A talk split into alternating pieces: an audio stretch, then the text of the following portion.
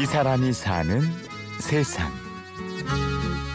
여기서는 이제 이런 콘크리트를 투입을 해서 저희가 이제 파쇄를 하면 아까 강원도 홍천 1200톤의 건설 폐기물을 처리하는 기계 소음과 먼지 속에 금주 씨가 있습니다.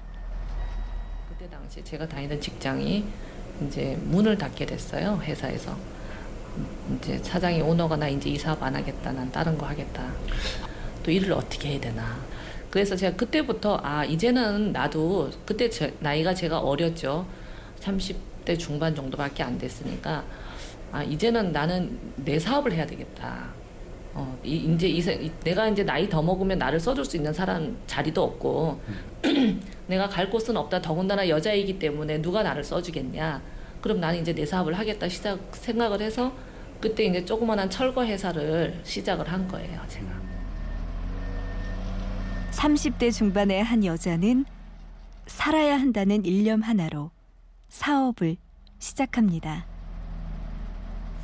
음, 부도 나기 직전 회사가 넘어가기 직전인 회사를 아 이걸 인수를 해야 되겠다 그렇게 마음을 먹은 거죠. 그래서 그때 인수할 때 제가 혼자 할 수 없어서 그래서 제가 그때 이제 기술 신보를 찾아가서 이제 대출 좀 해주세요 무작위로 찾아가서 이제 부탁을 드렸어요. 그랬더니 이 상태에서 돈을 5천만 원도 빌려줄 수가 없다는 거예요 나라의 기술 신보에서. 아, 제가 잘 키울 자신 있다. 나는 내가 배운 게 이거기 때문에 할 수 있다고 그렇게 했는데도 안 해주셨는데 그때 당시에 이제 기술신보 그 지점장님이 저를 일주일을 지켜보신 거예요. 그랬더니 그분이 직원들을 설득하셔가지고 내가 보증하겠다. 정말 저분은 봤을 때는 잘할 수 있을 것 같다. 나 한번 믿어보자 해서 그때 그분이 돈을 빌려주셔서 제가 회사를 살릴 수가 있었어요.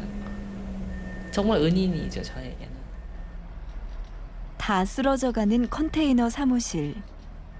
용도 폐기 직전의 공장 기계들이었지만 희망은 거기에 있었습니다. 금주 씨에게는 사람이 있었습니다. 그러니까 우리 공장장이 올해 60이 다 돼가요. 근데 그분이 사실 나이대로 보면 퇴직할 시기잖아요. 공장장님이 나이가 더 돼서 그만두시면 경비로 계세요. 이랬더니 너무 좋아하시는 거예요. 나는 계속 여기서 일을 할 수 있잖아요. 나이가 먹어서 70이 넘어도 경비로 일할 수 있는 곳이 있다라는 생각에 너무 기뻐서 일하시는 거예요. 그래서 그 모습을 보니까 아, 내가 정말 이 자리에서 열심히 살아가야 되겠구나. 그 어저께 우리 직원들한테 하는 말, 나 절대 아프면 안 되지. 나 아프지 말아야 되지. 그러니까 절대 아프면 안 된다고. 네, 저는 홍천환경산업에 근무하는 함노식 부장입니다. 네. 항상 오시면 그 문을 딱 여는 순간 벌써 환하게 웃으시면서 예, 저희들을 막 반겨주시니까 너무 아, 저기 출근하실 때가 가장 예, 행복해 보이시는 것 같더라고요. 거의 뭐 가족이나 진배 없다고 보시면 될 겁니다. 제 있어서는 저한테 꼭 필요한 사람이죠. 제 인생에 있어서 어, 저의 그 흐트러질 수 있는 인생도 바로 잡아주는 것 같고. 아 내 안에 이것만 고쳤으면 좋겠다 막. 아이 그겁니다. 이건 저 좀 강한 성격, 예, 좀 부드럽게 좀 대해줬으면 좋겠습니다. 그러니까 남편인데 완전히 이건 뭐 겁납니다. 화가가 꾸민 여린 소녀에서 이제는 열혈 사업가로 변신. 어느 정도 자리를 잡았다고 생각할 즈음 누군가 금주 씨를 찾아옵니다.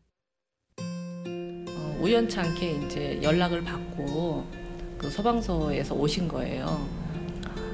어, 이제 할머니 한 분이 집이 전소가 되는 바람에 집을 이제 갈 오갈 데가 없어서 그 공무원들이 이제 소방 공무원들이 모여서 콘테이너를 하나 해줬다는 거예요. 근데 그런데 그걸 한번 해보고 나니 이런 분들이 앞으로 우리나라에는 독거노인들이 굉장히 많으시잖아요. 그러면 앞으로도 이런 화재에 우리는 굉장히 노출되어 있어요. 특히 전기장판을 많이 쓰는 나라잖아요. 이때 금주 씨는 25살 새 신부에게 찾아온 화마를 떠올렸습니다. 그래, 내가 그때 당시에 우리 신랑을 만나지 않았더라면 이 화상을 입어야 될 운명이었다면 이때 당시에 누가 나를 보살펴 줬을까? 그 상황에서 제가 집이 한 칸 없었으면 이 아픈 다리를 끌고 어떻게 했을까. 그때 당시에 그 고통을 제가 알거든요. 그래서 아 그래 아까워하지 말고 돕자 그렇게 마음을 먹었죠. 그때부터 행복해졌어요. 5년 동안 1억을 기부하겠다는 약속. 화재로 삶의 터전을 잃어버린 사람들을 돕겠다는 약속. 지금까지 삶이 준 것은 두 번의 화상과 집안의 몰락, 그리고 스무 번의 수술. 그 고난의 세월을 이겨낼 수 있었던 이유. 이제야 이해가 되었습니다. 네, 힘든 삶을 살고 계신 분들이 정말 많죠. 근데 저는 이런 말을 해드리고 싶어요. 그래, 이유가 있을 거야.